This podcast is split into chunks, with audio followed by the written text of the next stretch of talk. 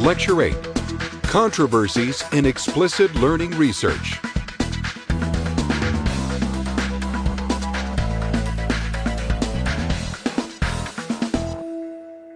Welcome back. In this lecture, I want to discuss a few controversies in the field of human learning and memory. These are topics for which there seems to be a disconnect between what the general public believes to be proven fact and what science has actually demonstrated. And in each case, I'll briefly summarize some of the claims that many people in the public believe, and then I'll review the actual scientific evidence for those claims. And by the end of the lecture, you should be in a much better position to evaluate the validity of claims that you run across in the popular press. Let's begin by talking about the idea of learning styles. Are some students visual learners? Are others auditory learners? Are still others kinesthetic learners, learning best by moving and interacting with real physical objects? Are some students left brained, while other students are right brained? Do some students learn best by collaborating with others, while others learn best on their own? In short, do different people have different styles of learning? And if so, should teachers tailor their instruction to the specific learning style of individual students? This idea sometimes goes under the name of individualized instruction. It certainly seems like a reasonable idea. After all, people are quite different in every way you can think of. Some people are more artistic than others, others are more musical. Some people like math, others hate it. Some people would rather read a book than watch a movie, others prefer movies. So it makes sense to think that people probably also learn in different ways. And if so, then tailoring instruction to match someone's learning style could have real benefits. And consistent with that intuition, the idea of learning styles has had an enormous impact in education and in society more generally. Testing to determine learning styles has been recommended by several education organizations, and a number of textbooks in educational psychology discuss the merits of the approach. An organization called the International Learning Style Network, which is dedicated to one particular learning style model, now has 23 centers around the world, including 11 in the United States. They also market and sell a number of tools designed to assess different aspects of a student's learning style. And they offer summer certification training for educators interested in applying the approach. Likewise, an organization called the Hay Group sells another very popular assessment tool called the Kolb Learning Style Inventory, which is designed to determine whether someone learns by experiencing, by reflecting, by thinking, or by acting. It attempts to distinguish among nine different learning styles. So, the idea of learning styles has received a lot of attention in education circles. And it has also led to commercial products and training programs that generate significant revenue. But does tailoring instruction to match learning styles actually work? Is there solid scientific evidence to support that claim? Well, personally, I would say that the answer is not yet.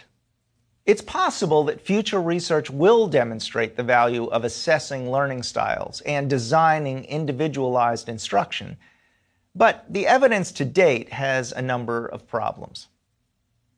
First of all, there's not a lot of theoretical agreement in the field about how learning styles should be categorized. In particular, a lot of different learning style models have been proposed.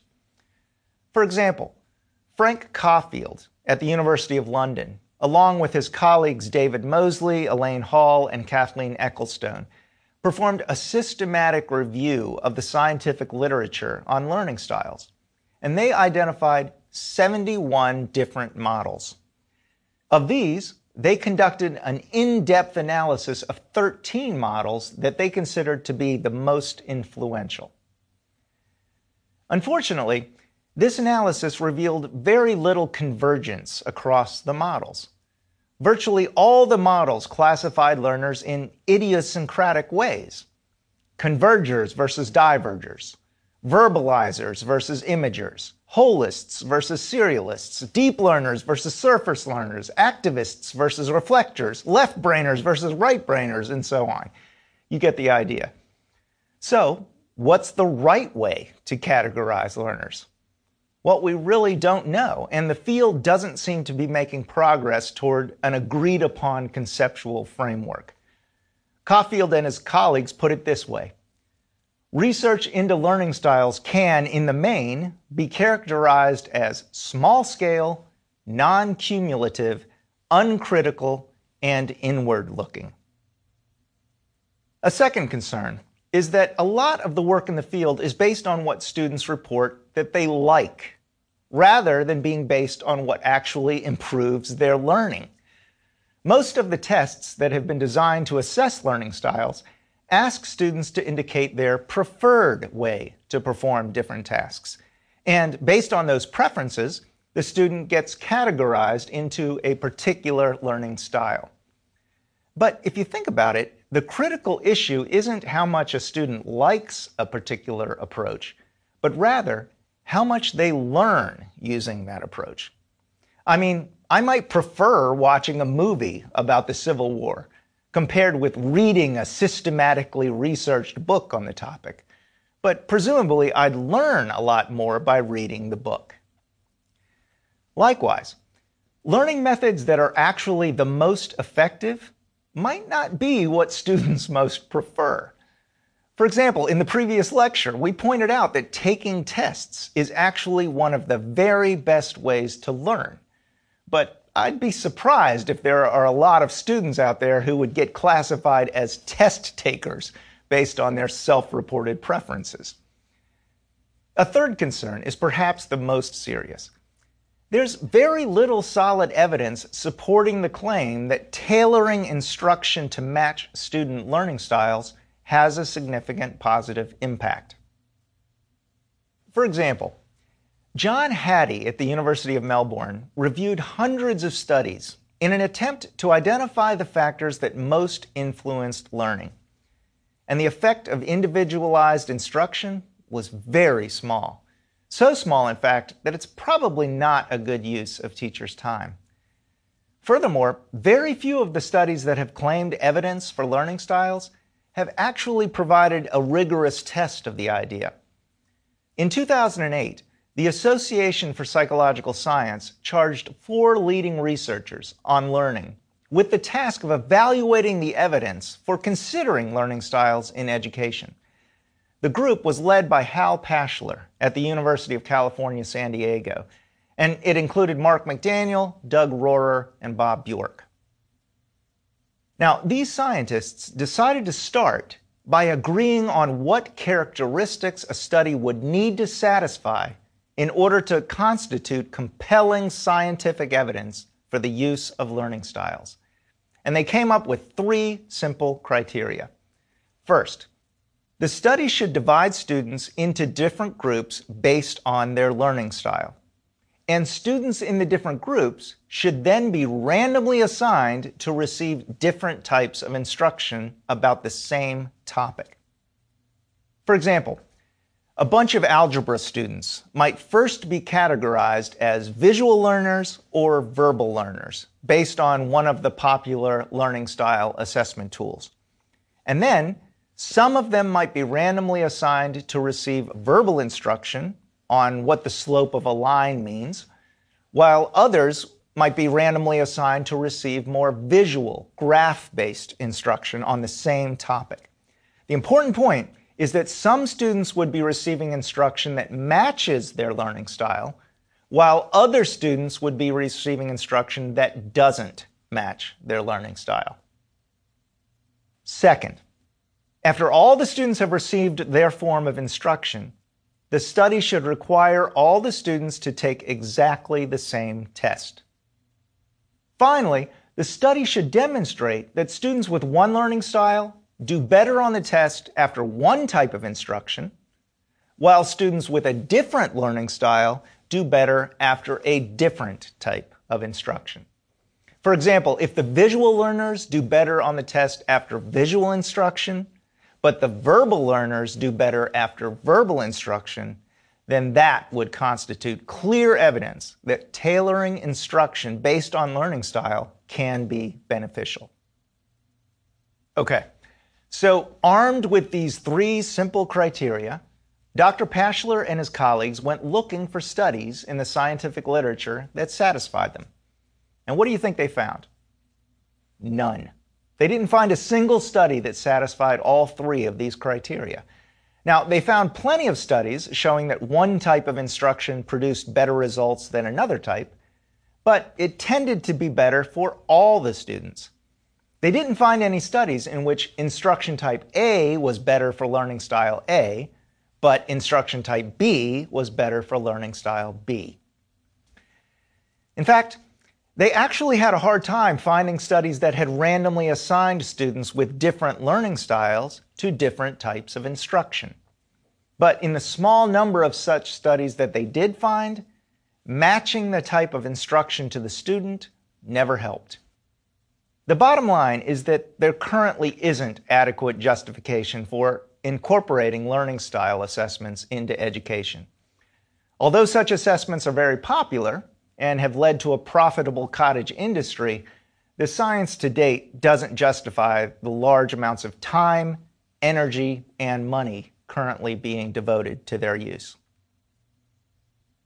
Now, let's turn to a second controversial topic in the study of learning specifically the so called Mozart effect. Does listening to Mozart make you smarter? Does exposing children to the music of Mozart and other classical composers help them do better in school? Should parents of preschoolers play classical music at home to help their children become better learners? Should pregnant mothers play Mozart to their unborn babies to stimulate their brains? Well, many people think that the answer to all these questions is yes. A quick web search of Mozart effect music CDs will demonstrate the huge demand for these kinds of products. Many popular books tout the benefits of listening to classical music, not only to improve cognitive function, but also to reduce stress and to heal the body. Entire companies have sprung up marketing and selling products based on the assumed benefits of listening to classical music, like Mozart.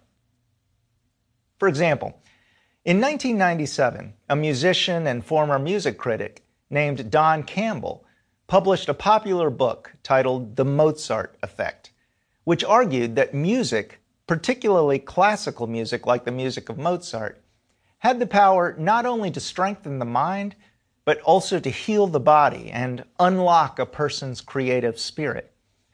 And based on the book's success, Campbell started an online business selling CDs like Music for the Mozart Effect, which were intended to enhance children's creativity and success in school, and even to help treat dyslexia, autism, and attention deficit hyperactivity disorder. And these CDs were among the best selling classical CDs for more than three years, according to the Billboard Classical Music Chart. Now, inspired by claims about the Mozart effect, former Georgia Governor Zell Miller went so far as to budget over $100,000 per year to provide new parents in his state with recordings of classical music that they could play for their newborns. He was quoted as saying, no one questions that listening to music at a very early age affects the spatial temporal reasoning that underlies math and engineering, and even chess. Having that infant listening to soothing music helps those trillions of brain connections to develop. Well, actually, quite a few scientists have questioned those claims. And so I'd like to spend a few minutes separating the science behind the Mozart effect from the popular hype. Now, interest in the Mozart effect was triggered in large part by a very influential study that was published as a one page article in the journal Nature in 1993. The study was conducted by Dr. Frances Rauscher, Gordon Shaw, and Catherine Kai when they were at the University of California, Irvine. The design was very simple 36 college students either listened to 10 minutes of a composition by Mozart, or to 10 minutes of relaxation instruction, or to 10 minutes of silence. The musical piece was Mozart's Sonata for Two Pianos in D major.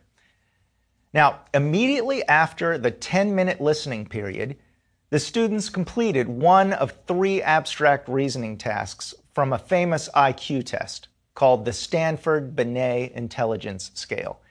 And the students did significantly better on the tasks after listening to Mozart than they did after listening to silence or to relaxation instructions.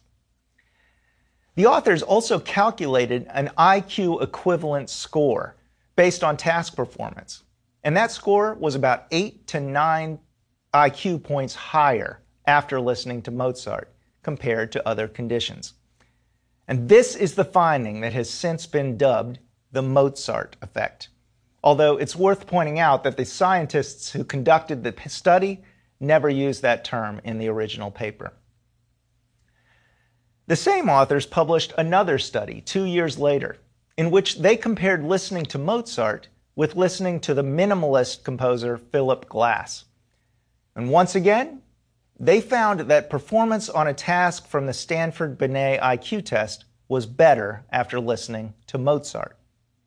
And Bruce Rideout at Ursinus College also published three replications in which listening to a Mozart composition led to improved performance on a task modeled after the task that Rauscher and colleagues had used.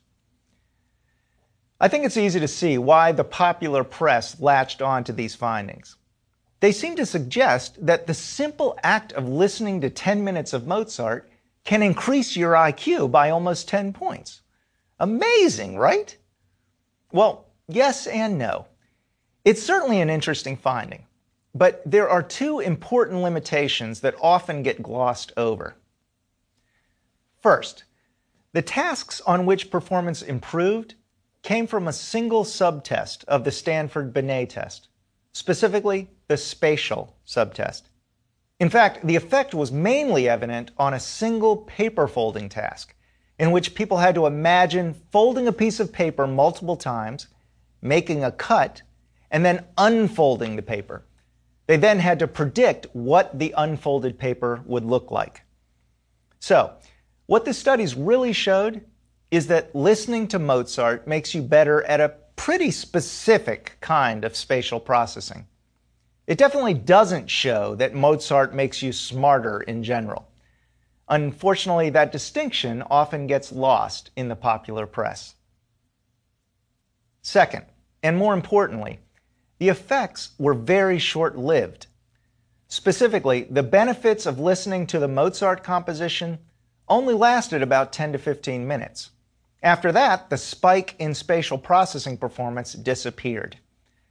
Now, obviously, it would be great to find an intervention that produces a long lasting improvement in cognitive performance. Unfortunately, listening to Mozart for a few minutes ain't that intervention. So, an accurate summary of the results would therefore be that spending 10 minutes listening to Mozart's Sonata for Two Pianos in D major made students better at a specific spatial processing task for the next 10 minutes or so. Now, that's obviously fairly different than the claim that listening to Mozart makes people smarter. But it's still interesting in its own right. For example, if it were true, then architects might consider listening to Mozart before designing a building. And sculptors might benefit from listening to Mozart before working on a new piece. Even physicians conducting surgeries that require complex spatial processing might benefit from a pre surgical music session. And because of its potential importance, many scientists followed up on the original study in an effort to understand it and extend it. Unfortunately, many of them failed to find the same kinds of effects. In particular, four studies published between 1994 and 1997 performed variants of the original Mozart effect experiments, but they failed to find significant effects. Now, one possible reason is that these studies didn't use exactly the same spatial processing tasks that the original studies had used. However, Kenneth Steele and his colleagues at Appalachian State University took great care to replicate one of the original studies, and they actually recruited a lot more participants in order to increase the power and sensitivity of the study. But they still didn't observe a significant effect. Now, scientists don't yet know for sure why some studies have found the effect while others haven't. But I think it's fair to say that the effect isn't particularly strong or robust. Furthermore, even if the effect were demonstrated to be real, scientists all agree that it is short lived and it's restricted to specific tests of spatial processing. Listening to Mozart for 10 minutes does not make you smarter, despite what you may read in the popular press and on websites. Okay, now I'd like to turn to a third controversy in the field of learning and memory. And that's the issue of whether traumatic memories can be repressed and later recovered. And I'd like to begin with the story of Eileen Franklin Lipsker her father, George Franklin, and her childhood friend, Susan Nason. On September 22, 1969, eight year old Susan Nason went missing from her home in Foster City, California, near San Francisco. Ten weeks later, her remains were found on an embankment near California Highway 92, about 20 minutes west of her home. Her skull had been crushed and the murder remained unsolved for 20 years. But in 1989, her childhood friend, Eileen Franklin, claimed to have recovered a memory of Susan's murder. And according to Eileen, the murderer was Eileen's own father, George Franklin. Well, at the urging of her husband, Eileen told her story to the police, and many of the details that she remembered checked out. And so George Franklin was charged with first degree murder. And despite the lack of any physical evidence, he was tried, convicted, and sentenced to life in prison, based almost entirely on his daughter's testimony about her repressed but subsequently recovered memory. So, is it really possible to repress a memory of a traumatic event and then recover it decades later. That idea resonates with many people. The basic idea is that memory repression is a kind of psychological defense mechanism. So, experiencing an extremely traumatic event, like being raped or witnessing a murder, leads the mind to bury that memory as a coping mechanism. Then, later, Perhaps when the victim is no longer in a threatening environment, the repressed memory might bubble to the surface when an appropriate cue serves as a reminder. Now, a key controversy in the field is whether such recovered memories are authentic. That is, are they true? Are they actually, or are they actually false memories?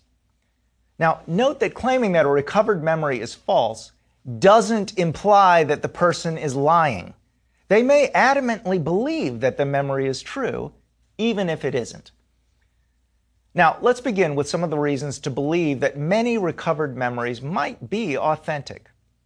First and foremost, there are a lot of people out there who, like Eileen Franklin, claim to have recovered traumatic memories for events that had previously been forgotten. And the vast majority seem very genuine and might actually be events that they prefer not to remember. Furthermore, many people who experienced traumatic events as children do claim that they don't remember them. For example, Linda Williams at the University of New Hampshire interviewed over 100 women who had experienced some kind of sexual abuse as children, and these were documented by hospital records. Now, more than a third of them did not report any memories of the incident that necessitated the hospital visit. Now, I know what you're thinking. Maybe they did remember, but they just didn't want to talk about it. I mean, after all, doing so could be really painful, so it makes sense that they might prefer to avoid the topic. But it turns out that many of these same women did report other very personal and potentially painful information about their lives including details about their sexual activity, about abortions, about drug use, and illegal behavior. In fact, some of these women who failed to report any memory of the incident that led to the hospital visit reported other incidents of sexual abuse from their childhood. And if they're willing to report one experience of sexual abuse, why would they be unwilling to report another? On the other hand, there are also reasons to doubt the authenticity of at least some recovered memories. For one thing, a number of studies have shown that people tend to remember emotionally arousing information better than emotionally neutral information. For example, a number of laboratory studies have shown people pictures that were either emotionally neutral or that were very emotionally charged, like pictures of murdered children. And if people are brought back weeks later, they inevitably remember the emotionally charged pictures much better than the neutral pictures. And if forgetting is a kind of psychological defense mechanism, you might expect to find the opposite pattern. Of course, you might argue that however horrific the pictures are, they're still nothing like the experience of being raped or witnessing a murder. And so perhaps pictures aren't sufficient to trigger the defense mechanism of repression. But what about soldiers who have witnessed extremely traumatic events during warfare, including watching friends die or being seriously injured themselves? Wouldn't one predict substantial cases of memory repression among those soldiers? In fact, Many combat veterans want to forget what they witnessed, but they're tormented by extremely vivid memories of the horrors that they experienced. And again, if forgetting is a psychological defense mechanism, then you might expect the opposite. There have also been a number of cases of recovered memories that have been demonstrated to be false. In one case, a woman recovered memories of having been sexually abused as a child in the attic of her childhood home. But subsequent investigation found that her house didn't actually have an attic. Another woman remembered being abused by her father at home at the age of two. But in fact, she was being raised in prison by her mother, who was serving a sentence at the time. And so the girl actually had no contact with the father. The bottom line is that there's evidence on both sides of this very controversial issue. Some experts believe the vast majority of recovered memories are authentic and mostly accurate, while others believe that most, if not all, such memories are confabulations. Personally, I suspect the truth is somewhere in the middle. As we've learned in this course, memory is both fallible and malleable. So it seems not only plausible, but highly likely that some recovered memories are not accurate, even if the person has no doubt about their authenticity. That said, memory repression after a traumatic event is quite commonly reported. And I don't think the evidence to date warrants immediately dismissing all recovered memories as fiction. So, what about Eileen Franklin and her recovered memory of her father George raping and killing her childhood friend. As we discussed, that memory led to his conviction and subsequent incarceration. Well, it turns out that the conviction was overturned in 1995 based on some errors in the original trial. And the prosecutor decided not to pursue a retrial because subsequent revelations raised questions about Eileen's reliability as a witness. For example, she claimed to have recovered memories of other murders committed by her father. But in at least one of those cases, DNA evidence exonerated him. Of course, that doesn't mean he didn't kill Eileen's childhood friend Susan Nason. And to this day, her family and the police are convinced that he did. Okay, this lecture finishes our tour of explicit memory. We've learned about the psychology of explicit memory, including dissociations between explicit and implicit memory and amnesia, about the nature of episodic memory, and about the nature of semantic memory. We've also discussed the neuroscience of explicit memory, including the differential roles of the hippocampus and neocortex and the mechanisms underlying memory consolidation. Finally, we learned about real world issues related to explicit learning, including what study techniques are most effective for learning. And in this lecture, we learned about some real world controversies in the field. But there's more to memory than just explicit conscious learning and memory. There's an entire world of implicit learning and memory processes that we use every day, but that we're not consciously aware of. And in the next few lectures, we're going to dive into that world of unconscious learning and try to discover some of its fascinating secrets.